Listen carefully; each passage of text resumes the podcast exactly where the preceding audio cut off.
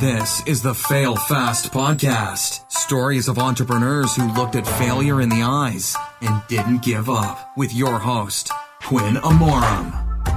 Welcome to the show, my friends. Today we have with us the founder and host of WIM, the What Is Movement. When she was born, the doctors told her mother that the best she could hope for was to find a nice institution for her daughter to spend her life. The prognostics of her life were dismal, and no one would expect that she would even walk, talk, and certainly not exhibit some of the great feats of athleticism that she does now. She has inspired her friends, fellow athletes, and a community with her relentless pursuit of physical endeavors despite physical limitations that she was born with.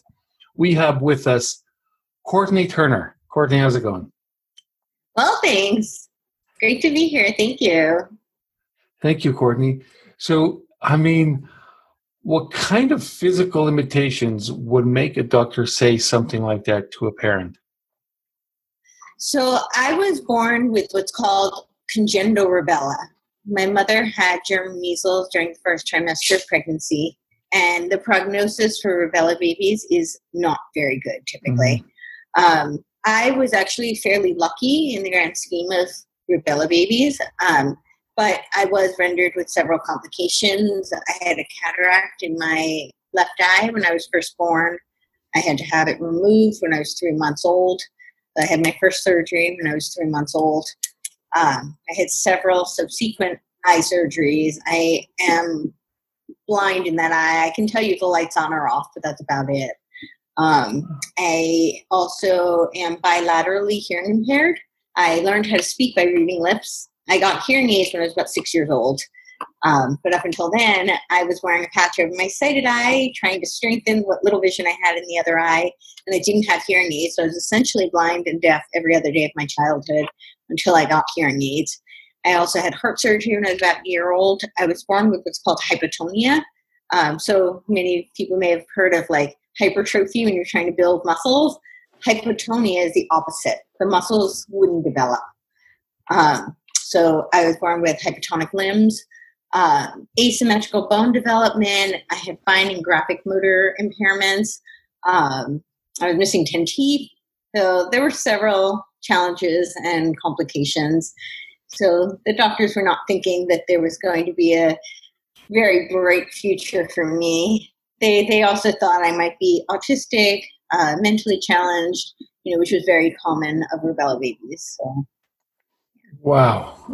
Unfortunately, uh, my mom was not really one to say, "Sure, let's put her in an institution." She was definitely she had a she had a belief in me. She didn't really think that this prognosis was accurate, um, and she saw a lot more potential in me than what the doctors had told her might be possible and uh, she and uh, my family really fought you know to try and get second opinions and you know get me whatever care and help that they possibly could so.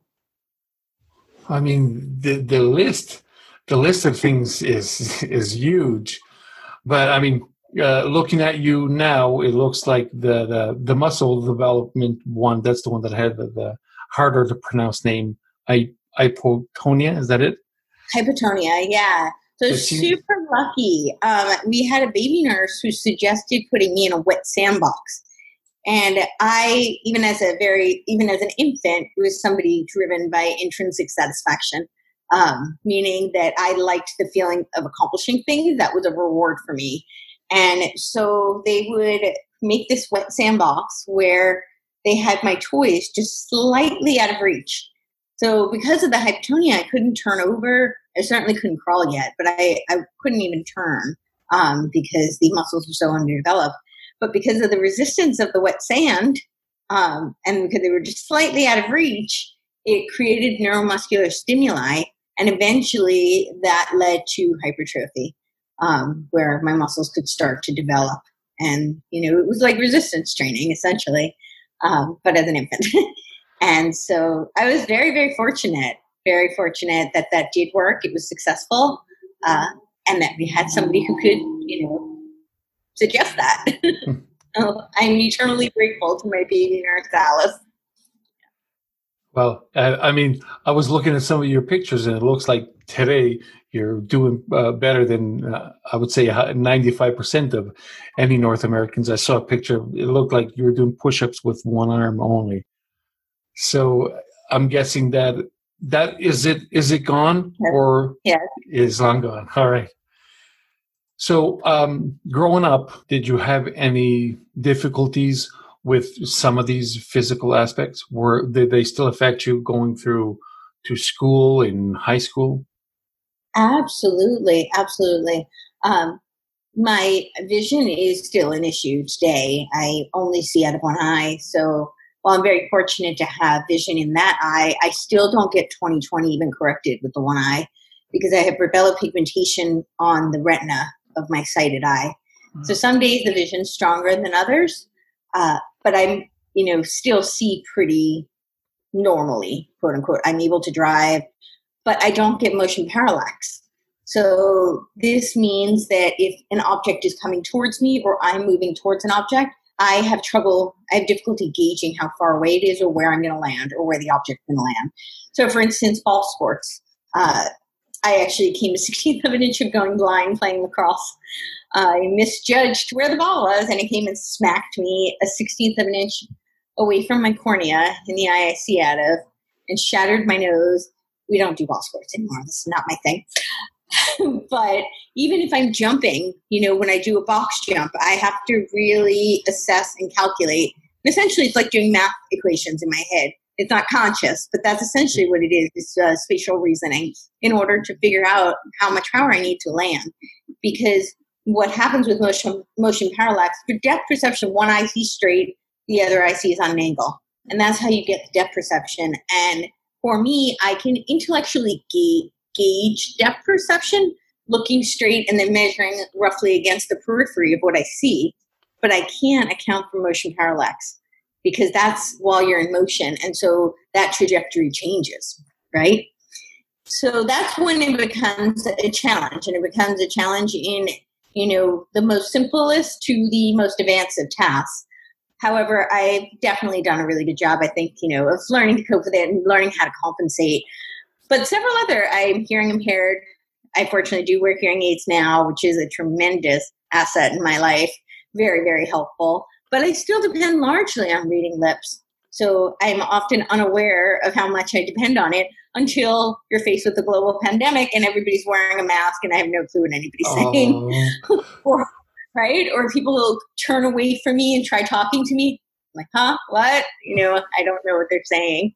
Uh, so those kinds of things are still an ongoing uh, challenge. The other challenges were things that had m- more or less resolved themselves. You know, the, the hypotonia, I still, I'm aware of it in term in athletic pursuits. Uh, my core fires first. So when I'm learning a new movement, you know, I tend to, is not the worst problem to have because typically it should be core to extremity, but I do notice that it takes me longer to learn more limb dominant movements. Um, that's just a neurological coordination type thing. Um, but for the most part, the other challenges are not something I deal with as much now, although some of the dental issues are still present today. Dental, hearing, vision are, yeah, but the others are things I've definitely learned to cope with so and overcome. You, you know what? If if I didn't know your story or somebody that doesn't know your story and they go and check out the the WIM page on Facebook, I see some images. It looks like you are training for that Ninja Warrior or American Ninja, that you know the TV show. Um, so I try out. Sorry. I, I did try out for American Ninja Warrior several years ago, and that was actually how I got the concept for the show WIM. Uh, I had tried out, and in order to be on the show, you have to submit a video.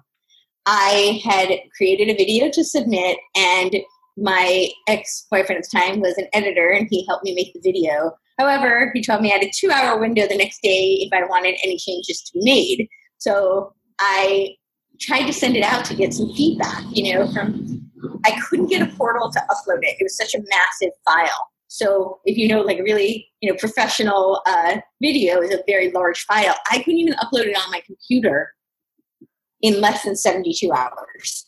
I didn't have that long. So I uploaded it onto Facebook. Facebook's very savvy with this sort of thing. And it took 10 minutes even on Facebook, which shows you how big this file was. So I made it private and I sent it to six people.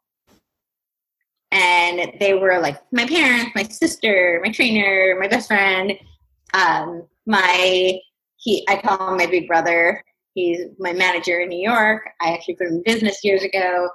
And uh, so and then also my lawyer who was my production uh, partner for, for a few years uh, a while back and i sent it to all of them but it was private in a private message and uh, i got a call from my lawyer who's on the east coast so 6 a.m and he tells me he saw my video and i said yeah i sent it you know in a private message and he said no no it's up on facebook like it's public and i immediately started crying tears streaming down my face i was really emotionally distraught and he said, Don't worry about it. Legally, you're fine. You say a submission video. The worst they can do is not pick you, which, in my opinion, is what will happen because now your story is out there. And I have no idea if that's why I got picked or I didn't get picked. I, I don't know. I, that you know, I have no way of knowing that. But that was his assessment. And he said, But it's just really personal. I've never heard you share your story publicly before. And he's right. I had never shared it on camera before. And so I went to look, and overnight, 3,000 people had seen it already. Wow. And so I wanted to rescind it, but there was, the way Facebook worked back then is that once it had been shared, it was in the public domain. I couldn't just take it down. I'd only be taking down my version. I, I think that's changed now, but this was years ago. So anyhow, long story short, I did not get picked to run the course, and I was very devastated. I, I'm a very passionate person. When I go for something, I go like all in. and so I didn't do pull ups for six weeks. I mourned the process. I emotionally couldn't handle it. And I really did give myself time to just to truly mourn. And after six weeks was up, I said, okay, Courtney, it's time for you to pick yourself up and, you know, move on. But before I did that, I felt I always feel like it's really important, you know, when things when you have a we'll call it a perceived failure, right? Because a lot of times stumbling blocks along the way we think of as failure. And while I was really devastated, I always think it's really important to look at the lessons that can be derived from the experience. And not only, you know, sometimes those lessons are hard and you have to take a good cold look at the situation yourself, you know, all of these things. But I also think it's really important to take something positive from it. How, what are you going to carry with you that's going to propel you to move forward? That's going to give you some sort of hope. I think that's super a super important component of moving forward and making progress in your life. And the thing that kept coming up for me was that because so many people had seen it, the feedback that I got ubiquitously was how inspired people were. And I had some people tell me just really touching stories of how it helped them or helped people that they shared it with um, or gave them hope. And I looked at that and of course, you know, it's my life, so I don't think of me as very inspiring. I live my life every day, you know. Mm-hmm. But I started to think about all these people I knew who were athletes with disabilities and how inspiring they are. And wouldn't it be amazing if there was a platform where they could inspire the world? And wouldn't it be rewarding and validating for them as well to have that platform? And that's where I came up with the concept. But I started talking to people, and the more people I talked to, the more I realized contrary to what you might think, these people don't move in spite of. Most of them move, or all that I spoke to, move because of. And that's how I came up with the premise. And this is my my mantra: is that all human beings are designed to move, but the ways in which we do are our unique creative expressions. And so, human uh, movement is healing for all human beings and that's what I wanted to explore. And that's how I came. My very long-winded story for how I came up with WIM. What is movement? Nice. So, WIM, what is movement? Um, is it just a online movement? What else is it? What's it all? In, uh, what does it entail? Right now, I'm in the process of pitching the show. I've done seven episodes on my own, uh, and uh, it's it's both. It's an interview as well as B-roll style. So you see the athletes uh, showcased in their whatever area of expertise it is. Um, but it's really exploring, I call it movement as opposed to like exercise or physical training, or because to me it really is, I think of movement, I think of, uh, you know, our bodies as our physical home. You know, we are mental, physical, spiritual, emotional beings, but our bodies are our physical home. That's where we reside. And movement is the way that we inhabit that. And it's the way that we express that to the world.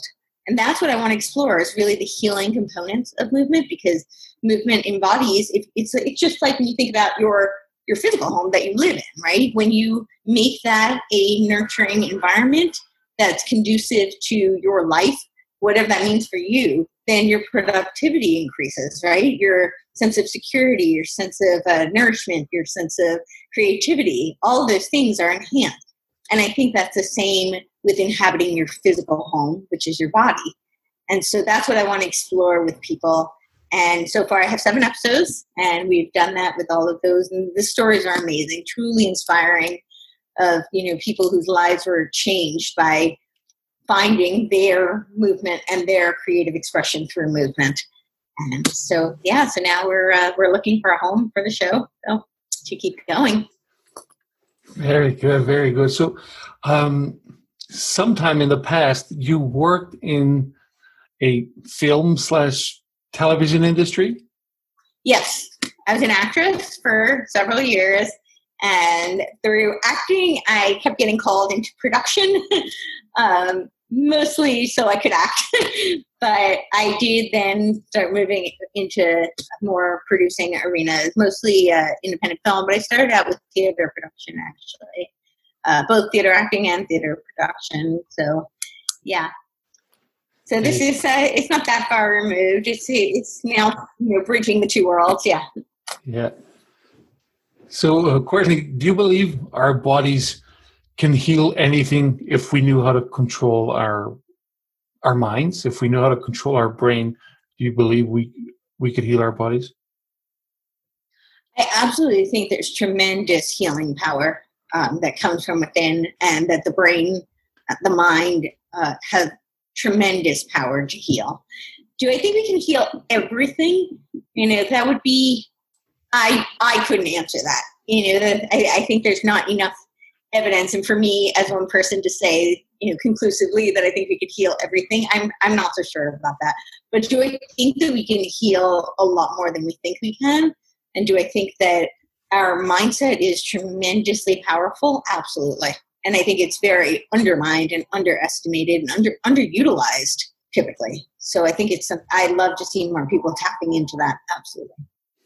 Definitely. And the reason why I asked was um, because of the latest interview with Elon Musk, where he mentioned that they're building this chip that's going to be implanted in people's brains. And within the, the next five years, uh, people will be able to heal themselves with that. And so, I mean, it's with that's the help amazing. Of, yeah, I mean, I, I don't know if it's super cool, exciting, or if it's a little bit scary at the same time. probably, it's, I, I would say it's probably a combination of both. Absolutely, definitely. Yeah, yeah the, the can of worms that that could open is definitely quite large, very expansive, indeed. Yeah. So, Courtney, your relationship with failure, uh, do you believe it's like different than what other people have because a lot of people are afraid of it. Are you still afraid of failure or um or it's not even failure but obstacles right? Do you do you look for obstacles to overcome? Or do you avoid them? Absolutely. So I mean, yeah, so it's a very interesting question to me because I actually think that there is a little bit of a distinction between failure and obstacles. I think there's absolutely a distinction.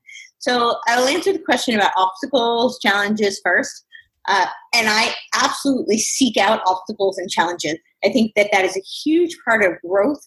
Um, I think it's tremendously empowering. It's how we learn about ourselves, about the world around us, our relationship to our potential. You know, we don't really know what we're capable of until we are met with challenges. And so I think that that is something I actually started my college essay. I said, you know, my life began as a series of challenges, and since then I've continued to seek out mental, physical, emotional challenges to overcome. And I 100% think that that is how I live my life. I am a huge believer. And it's part of what I love about movement so much because they're physical challenges, right? And they're tangible, they're concrete.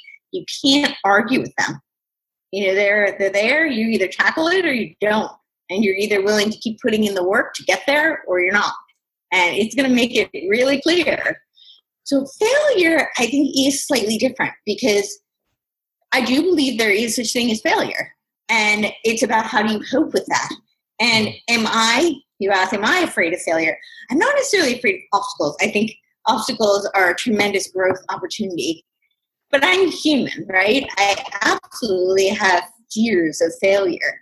But what i also recognize is having been through so much in my life i recognize that a lot of times what we perceive as failure isn't really failure. And that failure is not uh, it's not finite. It's not concrete. It's not the end. And i think that that's what stumps people a lot is oftentimes they look at failure and there's you know a couple of things going on one is they may be perceiving something as failure that isn't really failure it's just a slight bump in the road and they make it like you know they make this uh, they make it much bigger than it actually is you know mountain out of a molehill type thing and so i think that happens with failure a lot of times so the first step is to really assess it. Is this really a failure? Or is this just a little bump in the road, a small obstacle that I need to, you know, buck up and overcome? Or is this something that is a really big setback? And sometimes we do have to cut our losses and run. We have to acknowledge, like, I may have failed. This may be, you know, something I need to learn from and move on. But that's just the key. The key is what do I learn from that and how do I move on? it's not the end. The end is it's not the end until it's the end, and you'll know, right? You'll know when it's the end. So I think that that's the big thing. And am I afraid of failing? I don't know if afraid is quite the right word, but I certainly have all of those emotions around it. It's not something I look forward to. It's not, but I do see it as being different than obstacles for sure. Yeah. Nice. I like I like that you mentioned that um, failure basically uh, every everybody can perceive failure as different things. What some people think is a big failure, others may think is just you know normal normal day life. But um, you also mentioned you have to know when to let go, because I mean I only consider a failure something that when you give up on something, it finally becomes a failure. But sometimes we have to really measure: is it worth to pursue, or can I cut my losses and just start over? So that's actually a smart movement too. And it's actually minimizing the failure, right? Because we can't just, I, I see there's a TV show, the Shark Tank, that you, I don't know if you've ever seen the Shark Tank. There's a lot of people that go there and they're pursuing their dreams and they have sunk their entire life into something that has no potential because mm-hmm. uh, they didn't really measure, right? So that, that's a great point. Yeah. I, I always think of life as being a balance of risk versus reward, right? And I think as human beings, it's one of the very unique, uh, amazing, incredibly uh, different and wonderful qualities that we have as human beings that differentiate us from other species that we consciously weigh out risk versus reward. And therefore, we can balance out like what is worth, like you said, continuing to pursue. And I think that that's, I think we do that every day. We do it in small ways. And then, you know, sometimes, like you're talking about these people on Shark Tank who are doing it in a much grander sense, you know, and you have to, that's where failure does become relevant because you have to take into consideration is this something that I'm going to keep going after? And if it keeps going, if it keeps going down, how much more am I going to lose? And is it worth it to keep losing more? Mm-hmm. You know, or is this something that, and if I really believe that I may lose in the short run, but eventually I'm going to win really big.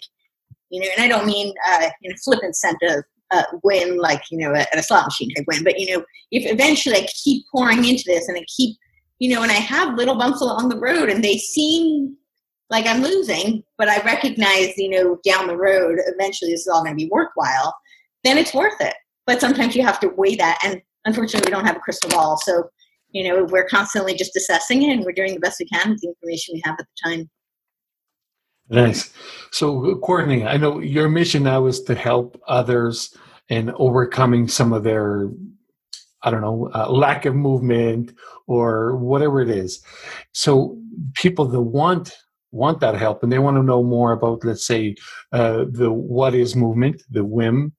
Where can they know more? Where can they contact you and hear about the WIM movement?